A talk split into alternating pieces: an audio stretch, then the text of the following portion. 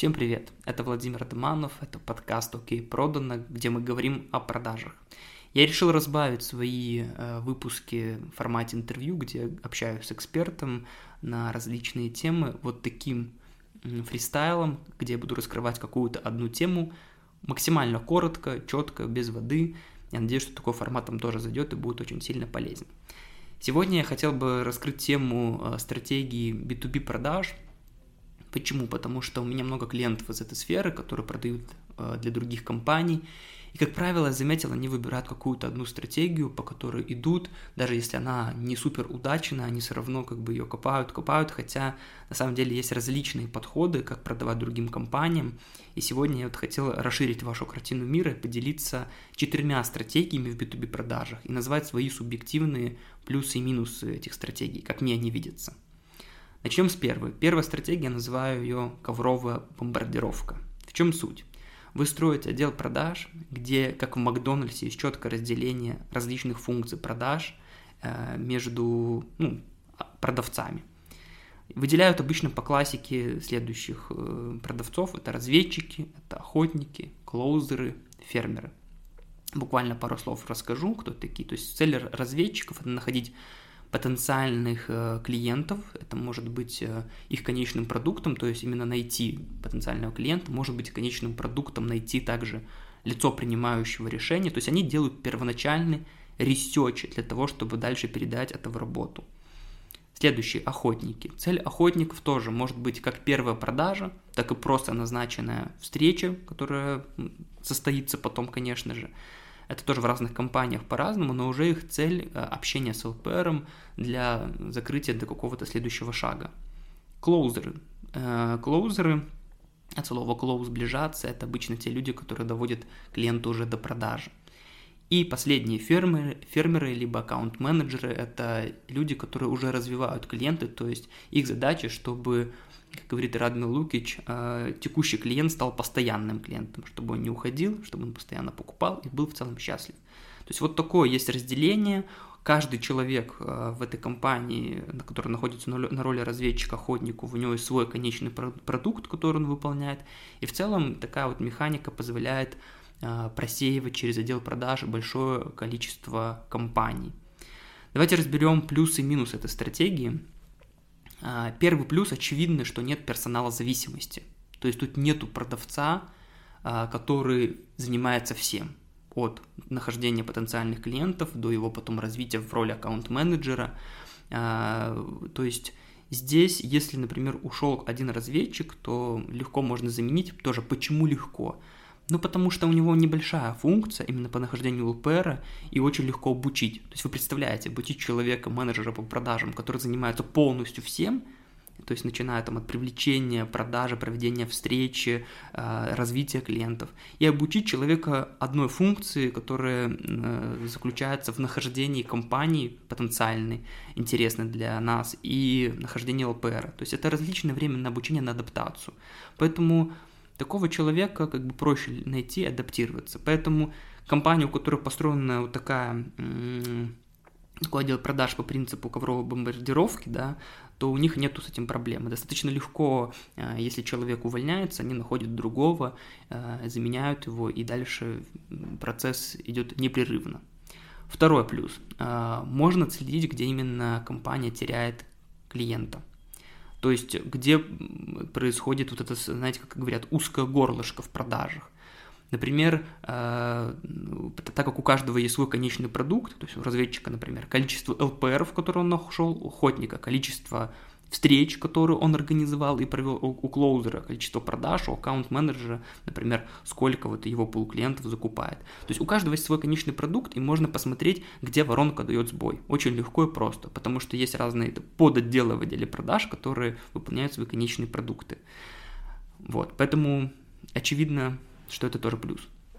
И последний плюс, как я выделил, есть возможность тестировать быстрые гипотезы. То есть, когда у вас есть э, разные люди э, в отделе продаж, отвечающие за, за свои э, конечные продукты, то есть это не один менеджер, который занимается всем, вы можете, например, половине штата, там, половине разведчиков, половине охотников, половине клоузеров, аккаунт-менеджерам навязать какую-то другую стратегию в роли гипотезы, чтобы они протестировали, при этом вторая половина будет работать как работала. То есть вы можете тестировать гипотезы, потому что у вас есть человеческий ресурс, который позволит вам это сделать. Когда у вас, например, всего лишь два продавца, которые занимаются всем полностью от начала до конца, как бы это сделать намного тяжелее.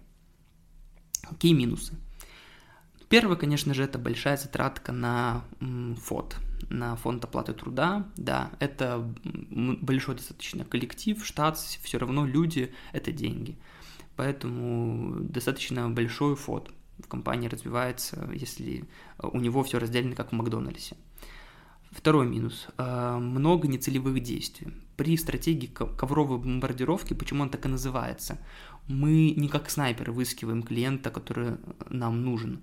Мы делаем огромный посев, типа по первичным каким-то требованиям, то есть через это сито проходит много компаний э, в надежде, что там будет какая-то целевая, которая с нами захочет работать и будет работать, и все вот эти действия, которые, которые не целевые, они будут покрыты за счет продаж вот этим целевым клиентам.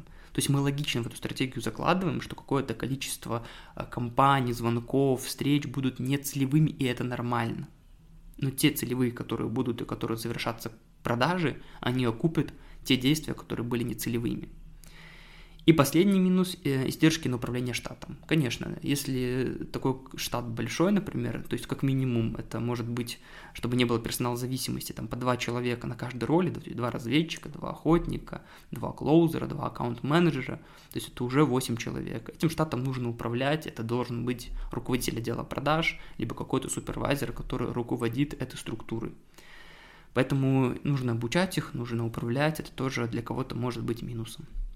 Это была первая стратегия. Вторая стратегия – это персонализированные продажи. В чем суть? А, это отдел продаж, где каждому клиенту свой индивидуальный подход в продаже, высокая экспертность в продукте именно у продавца. То есть если при стратегии ковровой бомбардировки мы как, знаете, как это, наплывом э, через сито просеивали клиентов, то здесь мы не пропускаем через сито, мы здесь как снайперы целимся в нашего клиента.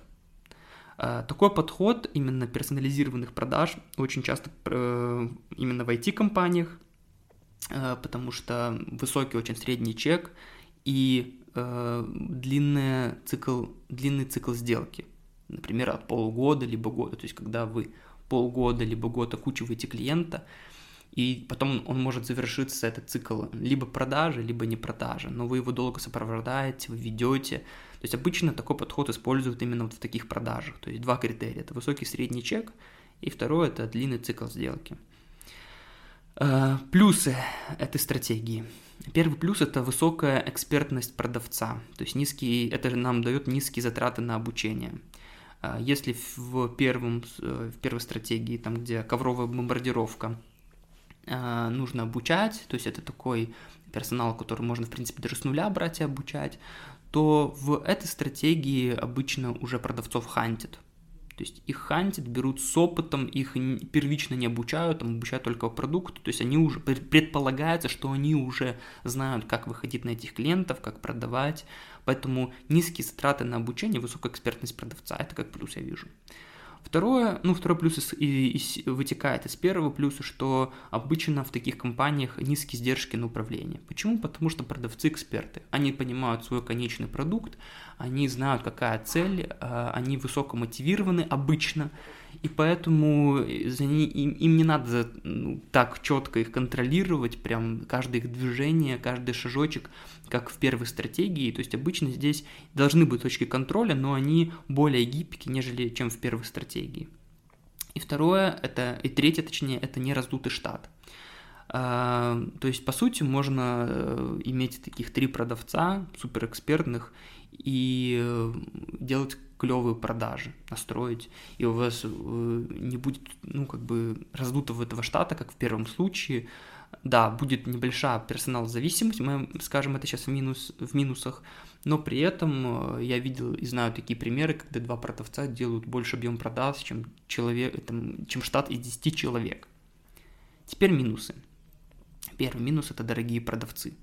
Ну, это тоже логично, потому что э, хорошие эксперты на рынке стоят дорого. Учитывая, что хорошие продавцы работу не ищут, и в этой стратегии нужно хантить продавцов, тем более. Вам придется их переманивать деньгами, и это продавцы, которые знают тебе цену. Второй минус. Э, не всегда здесь понятно в этой стратегии, где теряется клиент. Например, продавец ведет клиента полгода. Это мы говорим о том, что да, есть CRM-система, но в таких продажах долгих большим чеком э, очень, очень Э, как-то очень сильно зависит от, от продажа от личности продавца, от каких-то его там особенностей, как он строит диалог, как он себя ведет во время переговоров. И реально я знаю тоже много примеров, когда компания, вот, например, было 5 лидов очень горячих, полгода они их окучивали, потом никто не закрывается, и непонятно, на каком этапе произошло, почему они этого клиента потеряли, где не доработали. То есть вопрос остается открытым. Ну и третье уже это затрагивал, это персоналозависимость. То есть, да, круто, когда у вас есть, например, один, два, три продавца-эксперта, которые делают классные продажи, но очень часто, если продавец решил ух, уйти, либо его переманили в другую компанию, это очень больно, а, а, а, это очень больно отзывается у бизнеса. Он может также увести с собой, кстати, клиентов, это тоже нужно принимать в виду, иметь в виду. В первой стратегии при ковровой бомбардировке такого не происходит, потому что все разделено по шагам, как в Макдональдсе. И здесь человек за ним ведет весь цикл сделки, например, до передачи его аккаунт-менеджеру, и поэтому ну, он может реально увести клиентов из бизнеса, из вашего. Это тоже как минус. Третья стратегия э, – это настройка рекламы, то есть привлечение лидов э, ваш бизнес и отдел продаж направлен на обработку входящих запросов, заявок. А, рекламу можно настраивать, ну, понятно, через контекстную рекламу, через SEO, через таргетированную, кто на, на что гораст, кто что умеет. А, да, есть особенность, что вы продаете не свои услуги прямо в лоб. То есть, например, мы занимаемся автоматизацией отдела продаж. Конечно, можно в лоб продавать автоматизацию какую-то, но лучше делать через какой-то лид-магнит, условно, бесплатный аудит, консультацию и так далее. То есть вы настраиваете рекламу на какой-то небольшой такой бесплатный продукт, приводите лида, обрабатываете и потом уже доводите его до продажи. А, плюсы этой стратегии, то есть когда вы а, стратегию направляете на приток входящих лидов, в том, что приходят люди к вам, компании, которые уже проявили первоначальный интерес – это тоже очевидно, то есть вы работаете, конечно, намного так проще продавать такому лиду, чем когда вы стучитесь кому-то в холодную. Второе – экономия на штате продавцов. То есть действительно один продавец может делать, обрабатывать, там, например, 50 заявок в день, 30-50, в зависимости тоже от, зависим... от типа бизнеса, но это будут целевые клиенты, в целом э, вы можете не раздувать штат отдела продаж. Из минусов Самый главный, и он уже понятный, что привлечение лидов может быть очень дорогое, и лиды могут быть нецелевые.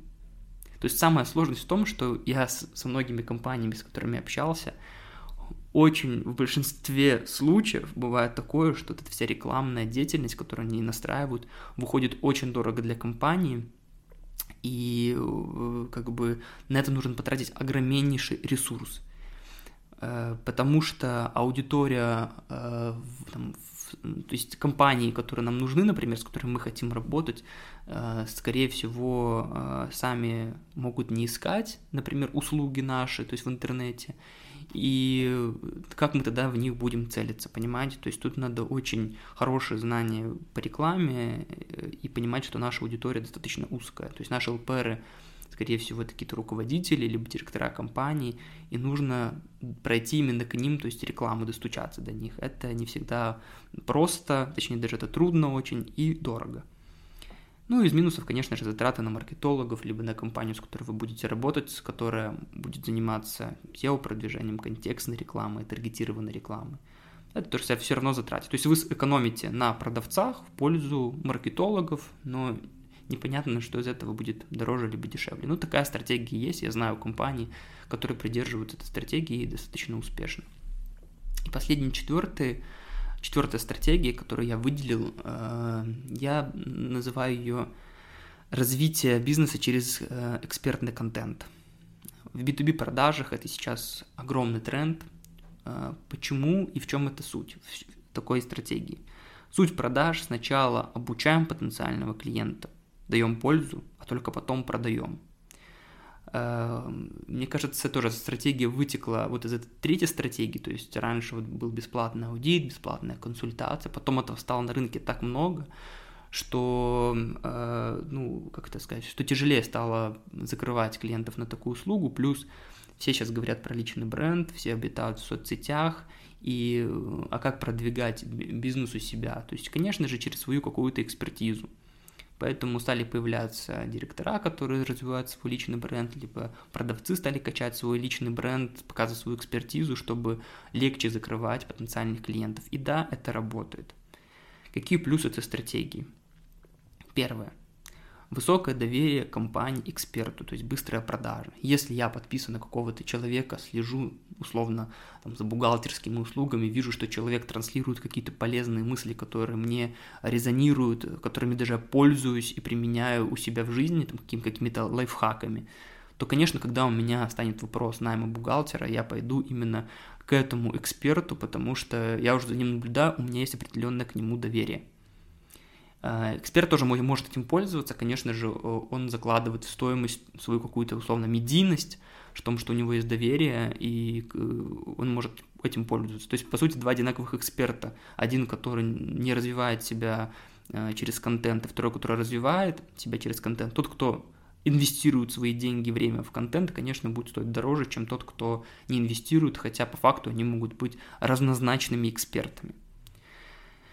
И второй плюс, э, при такой стратегии очень часто развивается практика э, сарафанного радио. То есть, э, например, даже если я подписан на какого-то бухгалтера, я сейчас условно транслирую пример, вижу его мысли, мне не близки, но мне не нужны бухгалтерские услуги, но у меня есть там товарищи, знакомые клиенты, которым нужны эти услуги, я могу им порекомендовать, сказать, обратите внимание вот на этого эксперта, я на него подписан, я знаю, что он интересные мысли транслирует, пообщайтесь с ним. И очень часто действительно большой поток лидов здесь приходит через сарафанное радио. Один посмотрел, сказал, бросил другому и так далее. А, минусы.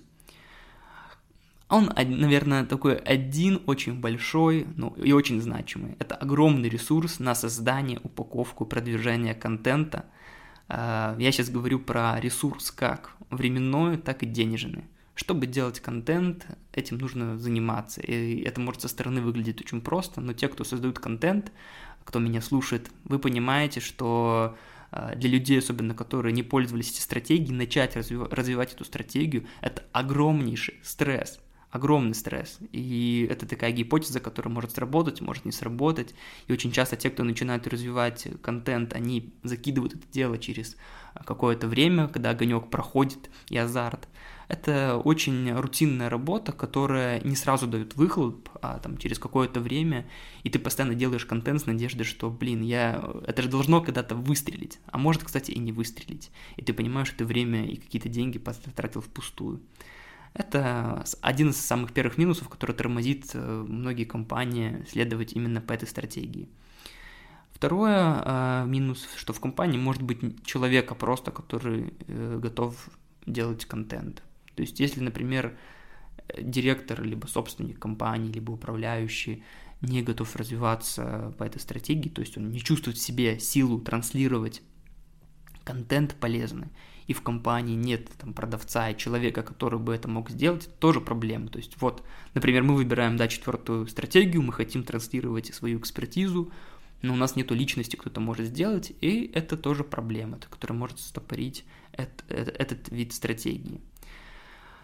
Так, я поделился сейчас сходу вот четырьмя э, стратегиями B2B продаж. Надеюсь, что этот подкаст, мой фристайл был кому-то полезен. Прошу прощения, где-то мог заикаться, неправильно говорить, я это делаю без подготовки, а, но надеюсь, что вам такой формат зайдет. Обязательно напишите мне в Инстаграме, а, кто на меня подписан. Если не подписаны, то подпишитесь, как вам такой формат. Если интересно, то я буду делать еще больше таких спонтанных а, выпусков подкастов. Всем хорошего дня, до следующего выпуска.